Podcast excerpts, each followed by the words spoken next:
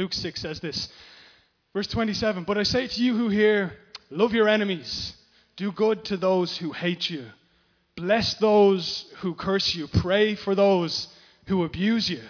To the one who strikes you on the cheek, offer the other also. And from the one who takes away your cloak, do not withhold your tunic either. Give to everyone who begs from you, and from the one who takes away your goods, do not demand them back. And as you wish that others would do to you, do so to them. If you love those who love you, what benefit is that to you? For even sinners love those who love them. And if you do good to those who do good to you, what benefit is that to you? For even sinners do the same. And if you lend to those from whom you expect to receive, what credit is that to you? Even sinners lend to sinners to get back the same amount. But love your enemies and do good and lend, expecting nothing in return, and your reward will be great. And you will be sons of the Most High, for He's kind to the ungrateful and the evil. Be merciful, even as your Father is merciful. Tough verses, yeah? like challenging verses when if we don't just skip over them. Actually, we're reading with Penny, myself, and Patrice, and we read it from her Bible, her little uh, like NIV Bible. And uh, we got to the bit where if somebody hits you on the cheek, turn the other cheek to them. And we couldn't even read the next verse before Penny looked at us like we were nuts and was like, "What?" And her word, exact words, "I'm not doing that." And that's just, I mean, but that's exactly what, like Penny might have spoke it out loud, yeah, but, but hands up who, who says that in their hearts when we read it, right? And what we maybe do is like, I'm not doing that, and then we just read on. So we just like, we just skip it. We don't dwell on what that actually might mean. We just kind of, it's like we have this Christianity that we like, we pick the little bits that we want. Like, I'll take, Lord, I want the forgiveness, yeah, and I want the feeling good when we sing songs, and I want the blessing. Um, I'll, I'll take your forgiveness, but I don't really want to forgive others. I'll take your mercy, but I don't really want to to be merciful. It's like we're ordering from like a menu of Christianity and like I'll have some of the forgiveness, I'll have some of the blessing, but but like love your enemies. Why is why is that even there? Why like why is that even a why is that even an option? That makes that makes no sense. Who's going to choose? Um, who's going to choose that? And I think Jesus knew knew that that was the case. Well, I don't think I know he knew that was the case because he's saying something controversial. He's saying something that goes against our default, yeah, that goes against the, the way that we would we would typically act in the natural. And so later on, he finishes off this little sermon on the plain by saying, Guys, don't, don't call me Lord and then not do what I tell you to do. Basically, he says, Why do you call me Lord, Lord, and then don't do, don't do what I say? He knows that, like, as we've read that or heard that stuff, we're going to be like, okay, I can't do that, or I'm not going to do that. We might even say it out loud, but we just do that with our lives, yeah? We just, like, skim over it onto chapter 8, forget about what I said there in chapter 7. Um, it's like, why do you call me Lord, Lord, and not do what you tell me? And he tells this kind of mini little parable. It's like, where are you going to build your house? You're going to build your house on a rock. That's like doing what I tell you. Or you're going to build your house on the sand, and when the wind and waves come, you'll be washed away because it's built on your own philosophy. It's built on your own. It's on your own wisdom. It's like you'll be blessed if you do what I tell you to do, including this: love people, bless people, pray for people, not just people who you like, but people who are against you. And so what I wanted to do this morning was to like last week was about blesses the man who meditates on the law of the Lord day and night, yeah, who treasures it, who wants it. It's like, well, let's let's take those hard verses that we would tend to skip over and let's meditate on them this morning and see what blessing comes from that. Let's put what God has said we're meant to do with His Word uh, into action and uh, and spend some time on it. And can I start at the beginning? And I want to start with this at the beginning, not because it's the most important point or anything, but just because when I tried to put it anywhere else in my sermon, it mixed up the flow of it, right? Because there's some like obvious questions we need to ask. Forgive me if I phrased this wrong, right? But, but when Jesus said this stuff, he's not talking some robotic cause and effect stuff, right? Like there's, there's exceptions to all of these cases, right? And the reason I'm careful about saying there's exceptions to these cases is because when somebody says that to me, that's like my get out of jail free card. All right, I don't actually have to obey it. He wasn't, he was speaking in hyperbole. He was being like over the top, so maybe he pull us like closer into the middle or whatever. Um, but there are exceptions where it says like, because there was times when people came and they asked Jesus for a sign. Give us a sign. He's like, no, you're not getting a sign. So, I mean, give to anyone who asks of you, yeah? Somebody had asked him for something and he said no. Why? Because love interprets the law, love sums up the law. And Jesus does the most loving thing in any situation. That we're not foolish with, with our stuff. Like if somebody came in here and says, I'm taking all your kids away, we don't just give to everyone who asks, yeah? Like, and, and, and that's, that's an obvious example, but, but in life it's like, it's borne out in the, you know, somebody stops you on the street and asks you for money that you know they're going to use for drugs. You know that. You know, it's like, what's the loving thing to do in that situation? If somebody asks you to help them commit a crime or something, you don't do that, right? But, but what's, the, what's the obvious stuff? Like maybe somebody has done something against you and your family and you forgive them because that's right. But, but that doesn't mean that necessarily you, you trust them and that you, you bring them back into a place of, of trust again, right? So there's, there's wisdom needed in all of this. But what Jesus is saying here is that we should have some new defaults because none of this is our default, right? And by our default, I mean our natural reaction. He's saying that your natural reaction needs to, to change. That, yeah, there be exceptions to the rule, but instead of the exception being, I'm going to show love sometimes, right? Like one time out of a hundred, I'll show love or I'll do this. It's like maybe there's one time out of a hundred where, where the, act, the response isn't to give to somebody because that causes more damage, yeah? That love interprets these things, okay? We're not meant to have a robotic understanding. We have a will, we have a mind. We're meant to meditate on these things. We're meant to allow them to shape us. But the point is not that we explain it away, but that love interprets the right thing to do in each situation. And that we don't explain it away by bringing a context to it, but we allow these verses to change the context of our own hearts and the way that we even understand the world, right? So just wanted to say that at the start. But let's work through it kind of piece by piece. But I say to you who hear, love your enemies. Okay, enemies. Hands up who has any enemies. I mean, maybe like two or three of us. Yeah, you probably fall into one of one of Tom has a lot of enemies. You probably fall into one of two camps, right? Either you know who that is right now, right? You have some enemies. You have some people who are against you, working against you, like, and that's maybe true for a few people in the room, or or probably for the most of us, you're like your enemy. I don't have any enemies. We're like a we're a neutral country, yeah. We're not at war with anybody. Like I'm a I'm a good good enough person. I don't go around making enemies of people. I don't intentionally do stuff that's going to make people want to retaliate against me. And you might think that uh, that the person in the second boat is in a better place than the person in the first boat. So the person who doesn't have any enemies is better off than the person who does have enemies. Except that Jesus, before he said, Love your enemies, started with another verse. We started reading at verse 27, but if you actually start reading at verse 26, he says this Woe to you when all people speak well of you, for so their fathers did to the false prophets. Basically, Jesus saying, Be worried if you don't have any enemies. Be worried if, there's, if everybody speaks good things about you. So, point one is like, if you don't have any enemies, get some, right? because he's saying, he's saying, be worried, and this is going to sound harsh. Basically, what I, when I interpret that, here's what I hear. If there's no one against you, if everybody likes you, it's an indication that you're a fake. Do you hear that? If there's nobody against you, if everybody likes you, it's an indication that you're a fake. That's what, that's what Jesus is saying, right? Woe to you when people speak well of you, when all they have to say is good stuff about you. Why? Because their fathers did this to the false prophets. Now, what's that got to do with Anthony, the false prophets? What did the false prophets do? They didn't tell people what God wanted to say, they didn't side with God. They told people what they wanted to hear. They were, they were fakes, yeah? They were, they were people, they weren't, they were people pleasers. They weren't God pleasers, pleasers. And perhaps the reason that many of us don't face opposition for the sake of Christ and his kingdom is that we live in fear of actually expressing it and living out of fear of the rejection of people. If I, stand up for God in this way, or I speak this way, or I live this way, I'm just going to look like a religious nut. I'm going to look crazy to people. And like, and in our like liberal, postmodern relative culture, am I, am I going to be labeled as a hater or a bigot for aligning my life with like the unchanging word of God versus whatever society is saying is true of the world right now, which was different a generation ago and will guarantee it will be different a generation from now, yeah? Where am I going to align with? The temptation for us is always to just align with the world or just to be, just to be quiet. Like not say anything, not speak out, not live out, just like, like be in the background. But if we're, in, if we're in the background, are we obeying Jesus' call to be salt and light in the world? Jesus says you don't hide a lamp under a, under a whatever, a bushel. I don't know what a bushel is. Assume it's something that you hide a lamp with. You don't, you don't do that. Yeah, like you don't, you don't hide your light before people. But, but, but do we?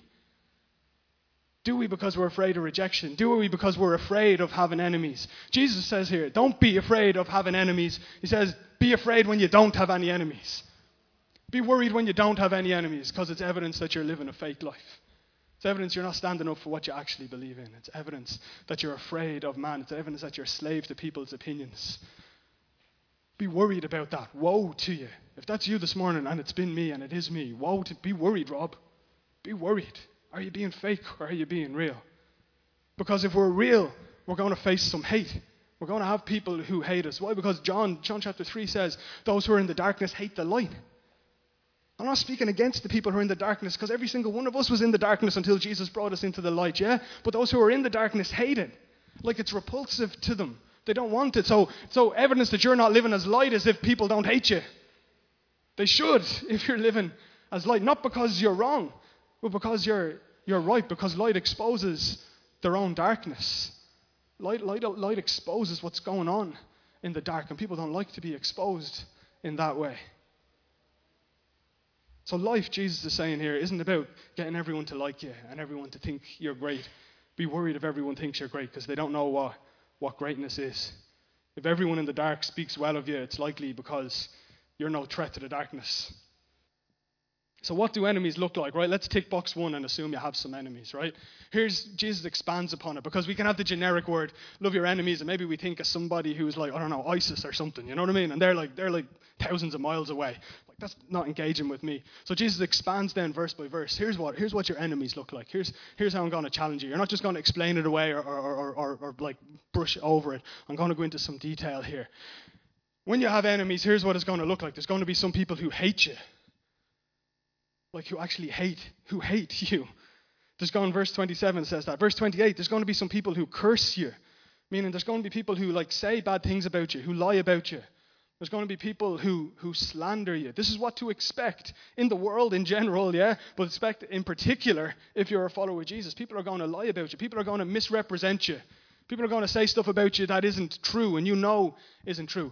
Curse even speaks of like a stronger thing. People are going to wish like bad things to happen to you. You know, like speaking a curse over somebody, like I hope, hope, hope your house falls down or something. You know, I hope, hope something bad happens. It's like that, that, that internal. Not just they don't like you, but like something inside them is bent towards seeing your destruction, seeing something bad happen to you. That's what you can expect. Yeah, they'll curse you um, verse 29, there's people who go a step further and they'll physically like wrong you that they'll, they'll strike you, it says here. And being struck on the cheek isn't just like, like the start of a fight or something. Like there's, there's a, a context here where if you were to be put out of the synagogue, like the Jewish community, like if you were to be put out of a place of worship, they would do it by like slapping you on the cheek. So it's not just an act of violence towards you, though it includes that, right? Not just an act of violence, but it's also an act of rejection. An act of saying, you don't, you don't belong here with us. You don't, you don't get to be a part of us. We're, we're rejecting, we're rejecting you. You're, you're not on the inside, you're, you're on the outside. You're not us. It's, so, it's like that, that kind of like demeaning, don't agree with you, slap you on the cheek, we're rejecting you in public, you're out of here. Verse 29 and 30, there's going to be people who intentionally take advantage of you, who try and manipulate you to think what's yours. You know, who think they're Christians, they're a soft touch. Take off them, what's theirs? You know, I can manipulate them, I can rip them off charge them more for stuff. I can take this thing off them and they won't ask for it back. You know, I can like there's gonna be people who, who try and like who think you're who think you're an idiot. You know what I mean? I have a I have a business friend who says I was born again, but I wasn't born yesterday. Do you know what I mean? But there'll be people who think that you were born yesterday, who think like you're you, you just you won't you won't you won't fight back, you won't whatever. So that gives them license to manipulate. That gives them license to use you. That gives them license to to come against you. They'll take advantage of you. Now, none of that stuff is uh, none of that stuff is easy to handle, is it? If you're like if you're like me, there's something in us like, no, I'm not I'm not doing that. Like my default, right? I'm a Christian. I've been a Christian all my life, but there's still something in my nature that hasn't been shaped by, by these words. Something that my default in the face of violence isn't to show peace or isn't to show love. Penny and Patrice were slagging me during the week. I'm not a violent person at all, but I took something out of the I took something out of the high press and then it wasn't there, so I looked down in the low press for it, and then I stood back up and I hit my head off the high press, right? And uh, and like in a split second, I turned it like I decked the high press, right? And uh, and slammed it shut. And uh, now, what did that achieve? Nothing, right? That was stupid. Why did I do? What was I thinking doing that? I wasn't thinking. It's just my reaction. Something caused me pain, caused pain back. It's just something built in you. And it's in, it's in me. Like if someone insults me, like immediately, like my intellect will go to, like, how do I insult them back? How do I get better? Somebody belittles me. How am I going to belittle them back? Somebody rejects me. Well, stuff them. I'm rejecting them. Like they don't get to reject me. I'm rejecting them. Somebody hurts me. I hurt back. That's that's in us, and we feel like that's right. Yeah, we feel like that's justice. We feel like that's that's what we need to do. If we're like if we're hurt, no, you hurt back. If, if, if you're rejected, you reject back. And we just mirror that stuff out. It's our, it's our natural response. But Jesus is showing that maybe this isn't the right way to go. And when you think about it, right, when you actually engage with it, when you meditate on it, I was thinking about it this week and I'm like, right, it's tough. But then I'm like, well, what else, what else could he say? What's he actually going to say, right? Like the world's in a mess, yeah? the world's the world's in bits. I looked up. I was watching some stuff on like Rwanda during the week on the genocide that happened there in the 90s. I was, I was like, the world is crazy. I, like I ended up googling. You know like 120 million people died in the 20th century because of wars? 120 million people. What do we expect Jesus to land on the earth and be like, yeah, just continue on as you are, lads. It's working. It's working fine. The world is grand. It's not falling apart. Like it's it's fine. Don't change anything. Like here's what to do, right? Like don't don't worry about about, about, about making a difference in the world. Here's what to do. Here's what I think you should do. Maybe you should just like like carve yourselves off into a little bubble and just protect protect your own lives. And make sure that you only love the people who love you back, or you only you only love the people who look like you and think like you and talk like you, come from the same country or the same culture, or the same background. Like, do we really expect Jesus to say to say that to us? And if he did, what if he took it further and he said that about himself? And it's like, what if he said, well, that's what I'm going to do. I'm only going to love those people who, who love me, who never. I'm, to, I'm only going to love the people who never rejected me. I'm only going to love the people who never ignored me. I'm only going to love the people who never like pretended I didn't exist. Who will be left to love? Nobody. Jesus came with a radical world changing message. I, to me, he's basically saying this if you want what you've got, keep on doing what you're doing, but if you want something different, here's the way. That's why he goes on to say in the second half. If you only love those who love you, what benefit is that to you? Even the sinners do it. He's like, that's in your default. But your default is only getting you, it's got you the world that you're living in right now. Yeah? If you, if you ask for money back after people lend you, you lend money and you ask, ask for it back, that's, that's just what the world does. And it builds up. But what, what has that produced in the world? Look around, open your eyes. Oh, we need, we need a different way. We exist, guys. Every one of us exists in this room because God loves his enemies. The world still exists. He didn't just annihilate it because God loves his enemies. People who actively reject him and abuse him and mock him and belittle him. He reaches out in love to them. That's what changes the world the, the retaliation, the eye for an eye stuff, the slapping back when you get slapped, the rejection when you reject, the hurting when you get hurt, all that does is add to stuff, yeah? That individual arguments become tribal arguments, become civil wars, become wars across countries, that individuals ripping off their neighbors eventually becomes corporations like melting the planet and moving wealth from the poor to the rich. Like, like this stuff accelerates. It's like at some point it needs to change. And it doesn't change by just doing unto others what they did do to you. It changes by doing unto others what you wish they'd done for you. We need something different if we want different results. Do what the world does, and we get what the world gets. And the entry point into it is love to love your enemies. Now, love isn't just like I'm going to sit in my couch and, and love people from there. Like, it's not just an internal action, though it starts as an internal action. It's something that's active, it's not a passive thing. Love is like a verb, it's a doing thing. It's not passive resistance, not do nothing.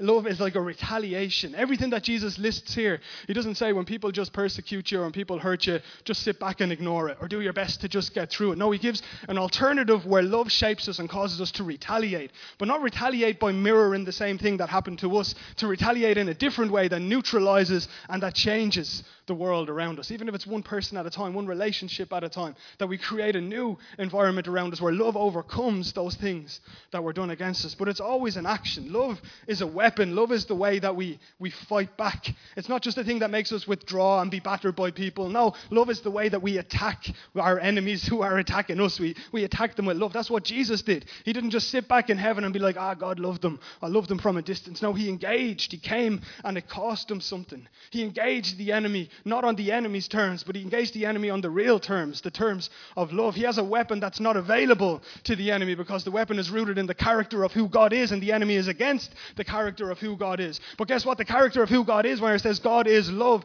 is the thing that ultimately brings victory to the world, that restores the world. Love is an active thing. It's a weapon. It's the way that we retaliate. And if we look back through the verses that we've seen there, he says, what to say? Love your enemies. Verse 27 says this um, Do good to those who hate you. Right? Not just ignore those who hate you. Here should be your response. I'm going to start to think about how I can do good. There's a verb in there. It's assuming you're going to do something. Somebody shows hate towards you, it's not just like, oh, stuff them, forget them, I'm withdrawn from the world. It's like, no, your retaliation, the weapon of love that God has given you, is to go and do good for them that your response should be, What can I do to help them? What can I do for that person? You see that? It's like it involves action. The next thing, uh, bless those who curse you, cursing you, speaking bad about you, yeah, slandering you, lying about you, like wishing your worst. It says to bless them. That doesn't just mean like like ignore them, which we take it as. It means to bless them. We end most services with like the Aaronic blessing: the Lord bless you, keep you, cause His face to shine upon you, be gracious to you, lift up His countenance upon you, and give you peace. That's what you're meant to be praying for the people who lie about you, who slander you, who, who speak evil about you, who want your worst. You're not just meant to respond with cursing or respond with like passivity or neutrality. You're meant to respond with the weapon of love and bless them. Bless them the way that the Lord has blessed you. Say that God be with that person. Keep them. Cause your face to shine upon them. Be gracious to them. Lift up your countenance upon them. Give them peace. Give them wholeness. Give them fullness. That's your weapon against the cursing that comes against you. To the one who strikes you on the cheek, offer the other also. There's an action there. The one who rejects you, you confront their rejection. You confront it with saying, I'm not, I'm not defined by your rejection. You want to slap me here? Okay, slap me there as well. I'm not, I'm not defined by it. I'm not taking on board that rejection. You, you highlight the darkness by living as light in the middle of it. You're not being a, a mug when you do that. You're, you're fighting the battle that matters. Bless those who curse you. I'll skip them. Pray for those who abuse you, who mistreat you, it said in Penny's thing, who like who actively hurt you, who, who, who intentionally don't just wish bad upon you, right? As in curse you, but who mistreat and abuse you, who physically go to the extent of, of actually hurting you, causing you some loss, causing you some damage. It says pray for those. And how do we pray? Well, in the same sermon, Jesus repeated this sermon in Matthew, and there's Matthew, the Sermon on the Mount, and uh, and he's like, here's how to pray. Pray, Our Father who art in heaven, hallowed be thy name, thy kingdom come, thy will be done on earth as it is in heaven. Give us today our daily bread. Forgive us our trespasses, we forgive those who trespass against us. Lead us not into temptation, deliver us from evil. How are you meant to pray for your enemies? You're meant to pray. Would they come to know you as Father? Would they come to hallow your name? Would they have an understanding of who you are? Would they come to be like, like to love your kingdom and call for your kingdom to come? Would they be wanting your will to be done? And then you pray for their provision. Would, would they receive what they need, Lord? Their daily bread. Would they would you forgive them, Lord, and bring them into a place of forgiveness? Would you not lead them into temptation? Would you deliver them from evil? All of the things that you would want for yourselves, you pray that for yourselves. All of the things that you would want for yourself, you're meant to want for your enemy. That's why Jesus says there in verse 31 as though as you wish that others would do to you, so do to them. The stuff that you would want for yourself, the things you pray for yourself, you're meant to pray for the person who's wishing the opposite on you because love is a weapon, love changes. Pray for them. Confront the wrongness of their greed with generosity. It's like give to anyone who asks, even if they think they're ripping you off. And you know they think they're ripping you off, which would really get to you. But you confront that with generosity. You're not ripping me off. Here you go. Here's some here's what you need. I have if I'm able to provide what you need here, having. That generosity confronts greed. Give to them. Don't look for your stuff back because, because you're living by a different standard. Your worth isn't measured in bank balances and, and possessions. You have the chance to show where your treasure actually is and, and what matters to you. You have a chance to be the witness, a witness to the treasure that you have in heaven, the reality of Christ in you, the hope of glory, yeah? That we confront evil with, with good. It always involves action. That's what I'm trying to say. And when we respond in this ways, they're, they're a demonstration of freedom, which is what I want to spend our last couple of minutes with. Because Patrice was right when she started at the beginning. Like we're powerless to respond in this way unless we've been set free by Jesus. And I think it's down to freedom, not just the enablement of Jesus, like Jesus, will you enable me to do this, right? But I think he needs, there needs to be a deeper level of change. Not just that he gives you some physical ability to do something, but from the heart, he sets you free. And I think slavery is our, is our problem. In the same way, you might have no enemies because you're a slave to people's opinion of you. You might have no enemies because you're a slave to, to fear of what people think. You might have no enemies because you just live life by yourself. You're a slave to your, to your own security. Jesus needs to set us free, and thank Jesus that He came to set us free. That's what He, that's what he does. That we realize that if you're a slave to the need for earthly riches and wealth, you won't live like verse, verse 30 says. You can't. Because you think I need to hold on to my stuff. If I give away, I'm not going to have what I need. If I give away, I'm not going to I'm not going to have what I've managed to work hard for and possess and hold on to. You can't live that way unless you've been freed from the love of wealth, unless you've been freed from what it is that you actually feel you get from wealth, which is security. It's like everything feels okay if I just if I have enough money. Everything feels okay if I have enough position. We need to be freed from that. And how can we be freed from it? Because it's a need that we have. We have a need for security. We have a need for, for, for, for, for, for feeling like that we can't be, be shaken, that the world throws something at us, we'll be all right. But where do we actually get it from? We're meant to get it from Jesus.